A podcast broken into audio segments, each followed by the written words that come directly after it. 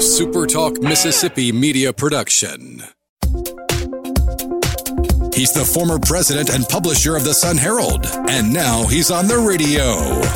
Welcome to Coast View with Ricky Mathews on SuperTalk Mississippi Gulf Coast 103.1. Welcome to Coast View, where we celebrate every single day the wonderful people who make coastal Mississippi such a great place to live, work, and play. It's Friday on Coast View, so we have Jeff Duncan in the first half of the show from NOLA.com and the Times Picayune. And then uh, my new friend Natasha Love and I are going to talk in the second half of the show about wellness and getting in shape and how to connect your body with your mind. And it will be a great conversation. Let's bring my buddy Jeff into the conversation now.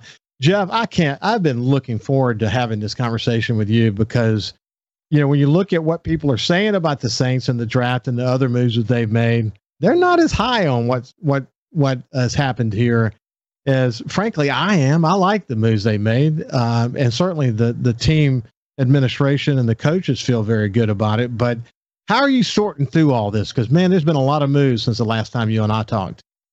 Yeah, I'm kind of uh, you know wading in. I'm skeptical. You know, I guess the journalistic side of me is uh, wary of jumping on board and drinking all the Kool Aid. This time of year, everybody tends to be optimistic, um, but I do think that there's reason for optimism. I, I think the roster really has very few holes in it, uh, but there's a couple unknowns, Ricky. I mean, we don't know uh, what the transition to Dennis Allen and some of the new coaches are, is going to be like uh, when they reach adversity, and it's going to happen. How are they going to handle it?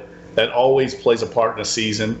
And then we also, the big question is just going to be how's Jameis Winston perform? I mean, he's coming off a major knee injury. Uh, the Saints, we all know, made a play for Deshaun Watson in the offseason. So uh, they had some reason to doubt Jameis Winston. And I think those two questions we don't know until we get into the season and see how he performs and how the offense performs. Um, it's still there, I can see why outside skeptics uh, are questioning the Saints and how good they're going to be this season. So let's let's let's break some of that down. So if you one of the points that you've made all along, and and this is really important to this conversation, is the fact that Dennis Allen being hired from the inside of the organization to be the new head coach meant that there there are going to be some some transitions for sure, some new coaches and new hires, and some people are going to move on. But that the core of the team, in terms of the leadership of the team, the coaches, administration, are still going to be there.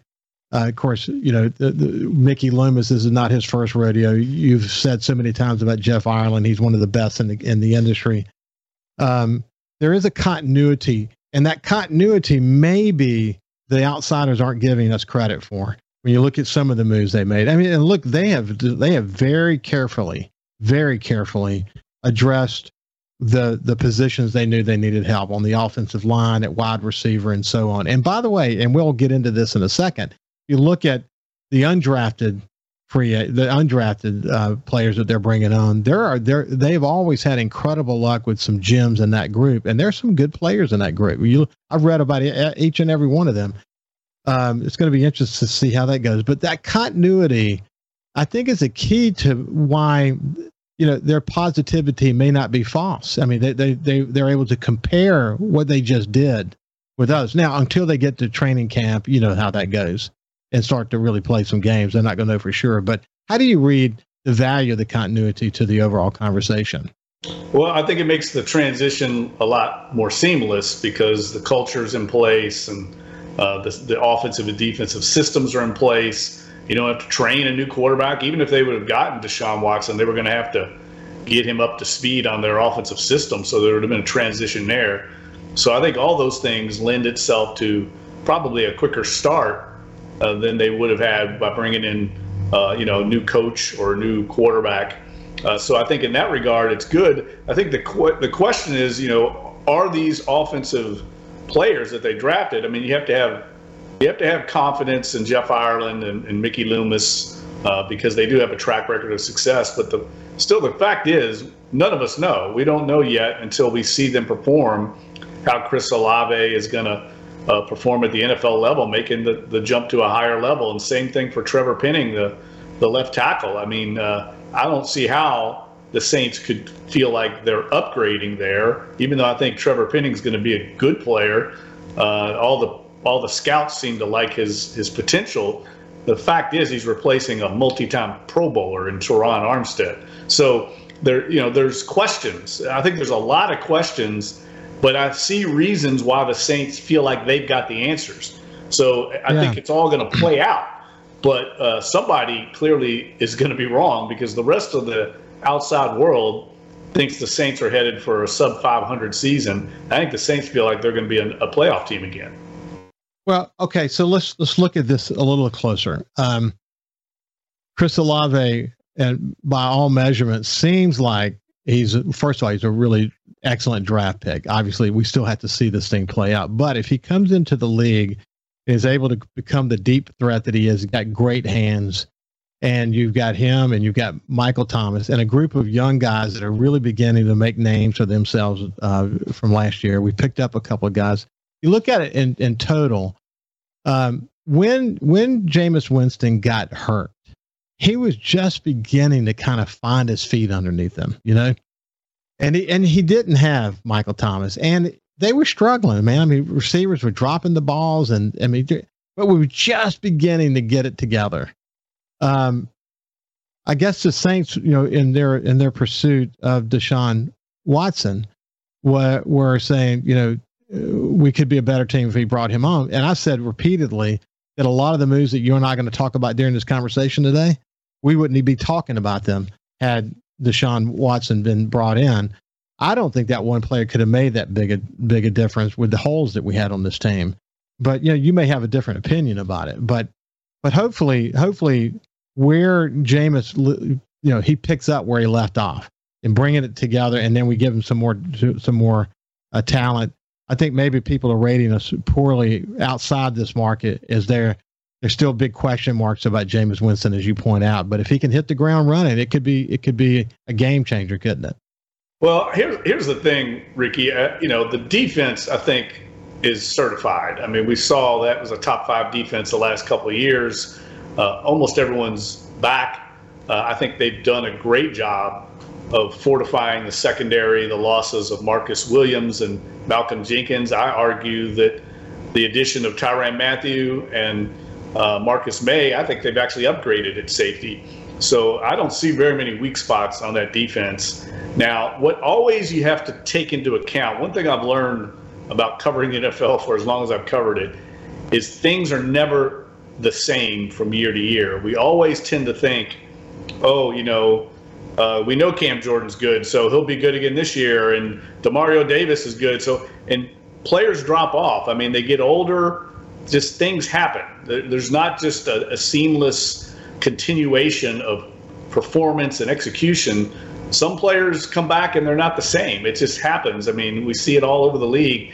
Who knows if Michael Thomas is going to be the Michael Thomas he was when he won the Offensive Player of the Year two years ago? I mean, he hasn't played really much football in two years. I'm not saying he's not, but that's a question mark, you know, that needs to be answered. So there, there's reason why I think there's skeptics out there, and until we see it come to fruition, uh, you know, I do, I do understand the, the, the um, I guess hesitation with jumping on board with the Saints. Yeah, I mean, new coach, a lot of uncertain variables in so many different positions. It's true, and and you and you, the the hopeful among us say, wow, if we could pick up where we left off last year with these this fortifying that has happened, it could be amazing. But we still don't know, you know, what what what does that Dennis Allen transition really look like when you get on the field? Because that's you know, at the end of the day, that's all that matters. And you bring up a great point.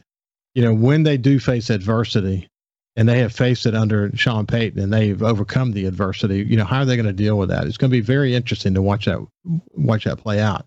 Well, no, I, I, think that's one of the critical factors that, that people don't take into account is some of the intangibles. Uh, you know, what happens when they have some some uh, distractions off the field? They've always been very good at handling those uh, under Sean Payton. It's one of his great strengths, I think, as a leader. Uh, and when Drew Brees was there, it was one of his strengths. Now, how do they do it with a different battery with head coach and quarterback, uh, different people. I'm not saying they can't. I'm just saying we haven't seen it yet.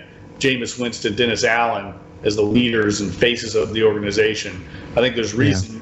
To believe in the potential of both of them, but also see why people have question marks. And uh, look, I do think one thing that works in the Saints' favor is I think the NFC has gotten weaker. A lot of the top talent went to the AFC in the offseason. So I do think there's a, the, the strength of the league now is in the AFC with Buffalo and you know Kansas City and Baltimore and then Cincinnati coming on. I mean, there, there's just so many good teams in the AFC. I feel like it's kind of wide open in the NFC, so I do think that works in their favor. We're talking to Jeff Duncan from NOLA.com and the Times Picayune. He's written numerous books about the Saints, including the definitive book on the Sean Payton, Drew Brees era. Uh, great visit we have here. We've been on the show every Friday for almost two years. Just incredible. Hey, when we come back, you're in a unique position to uh, to know the Tyrann Mathieu story. I mean, you covered LSU, you covered the Saints, you know his story backwards and forwards. We'll talk about why why that's so significant, getting him back to his hometown. What a what an awesome and cool sub story to the whole Saint season. We'll see you with Jeff Duncan after this break.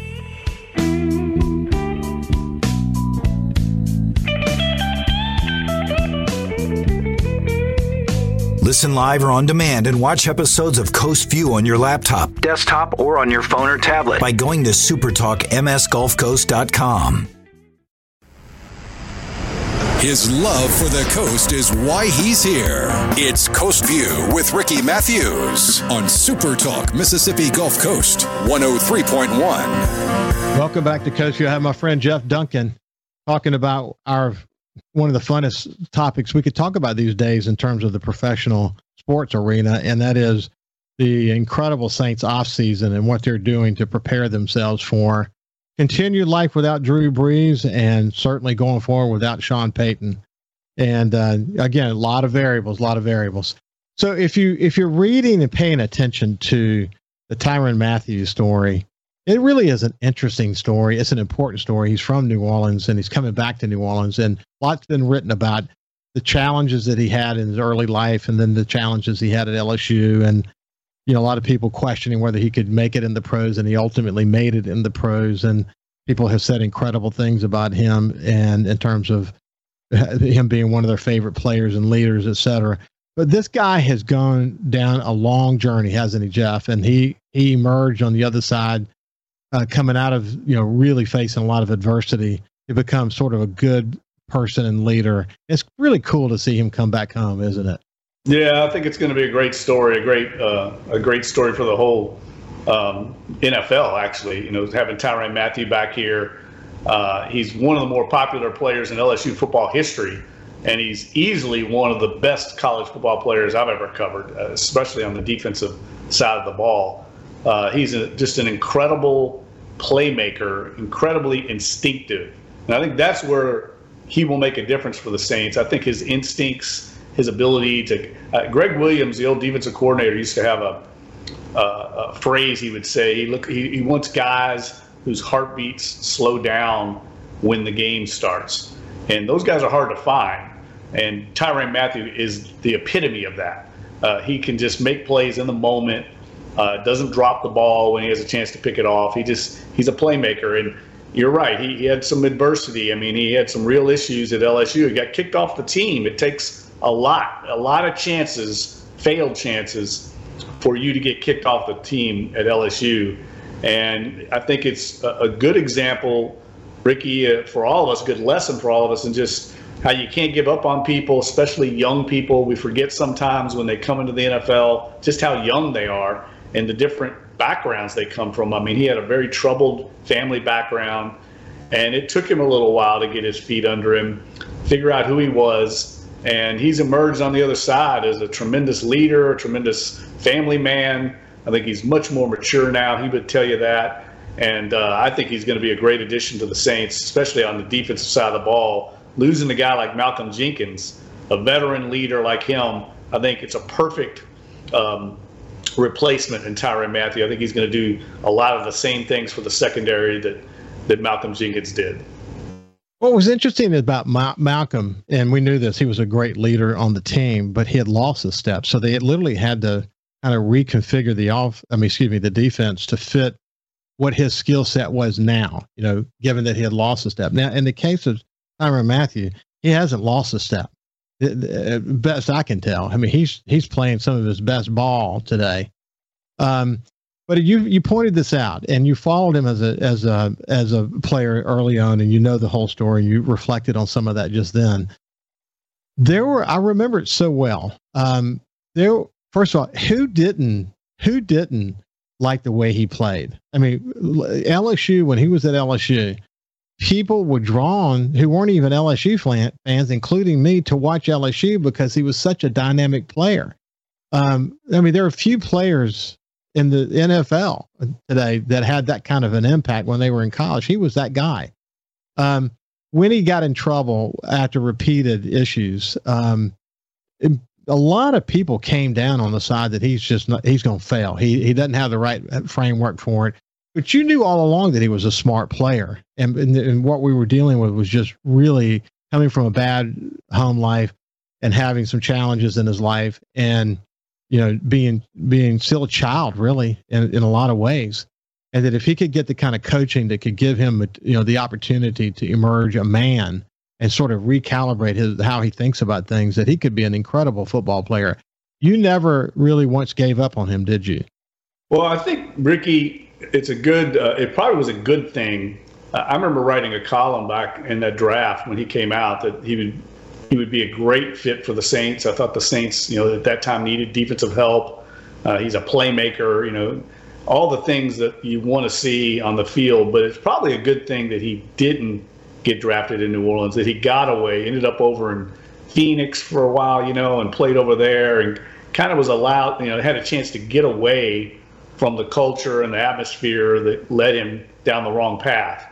And I think he'd tell you that uh, you know, it probably wouldn't have been a good thing to be in New Orleans back then. But now coming back, having grown as a man, uh, you know, really, I think matured in a lot of ways, and now as a family man, that it's fine for him to come back. And that's one of the more fascinating plots, I think, or storylines, I should say, in his story is, you know, what's it like for him now compared to what it was like back then?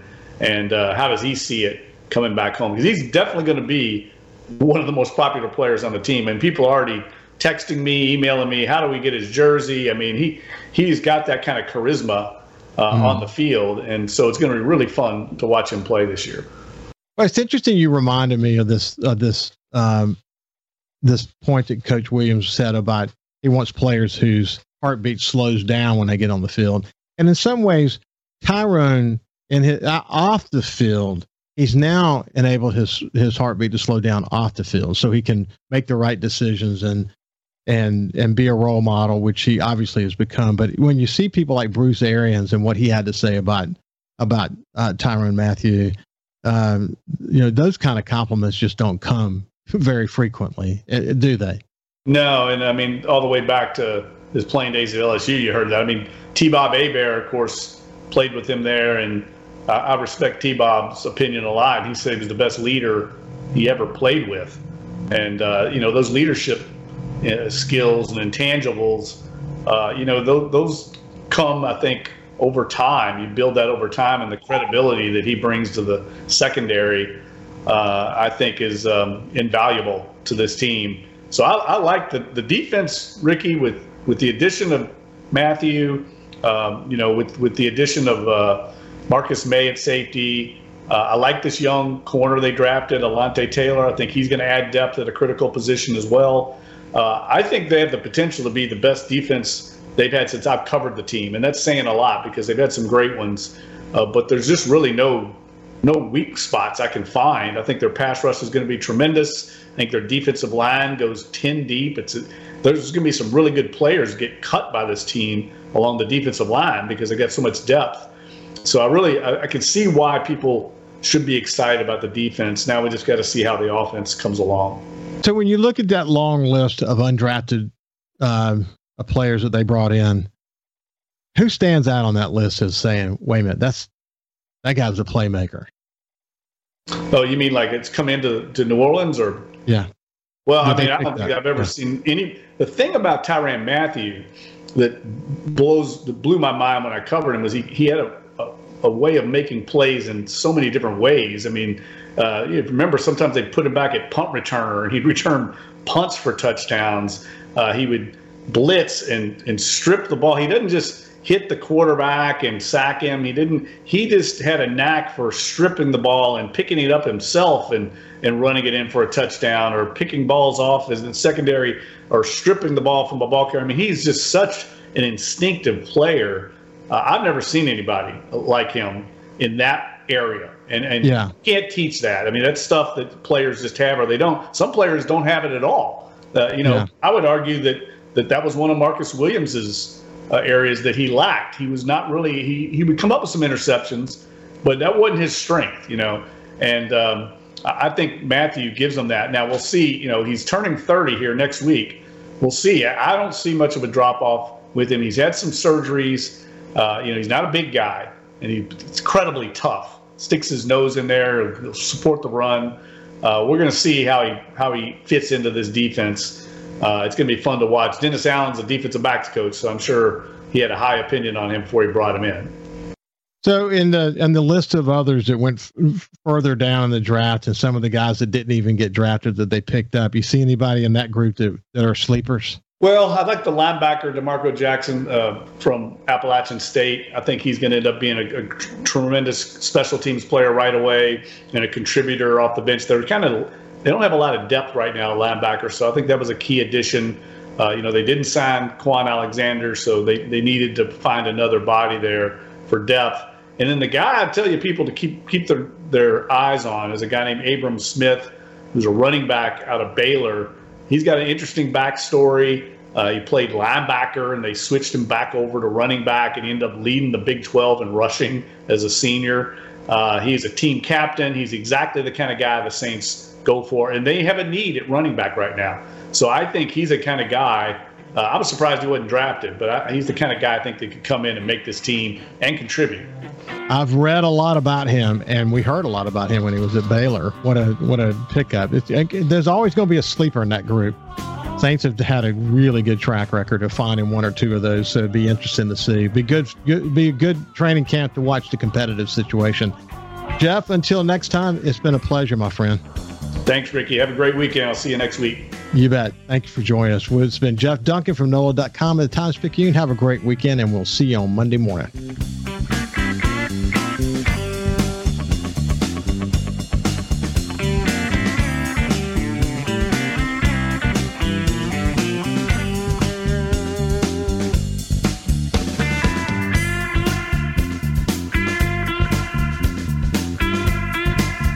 Subscribe for free to the Coast View podcast on iTunes, Google Podcasts, Spotify, or wherever you get your podcasts.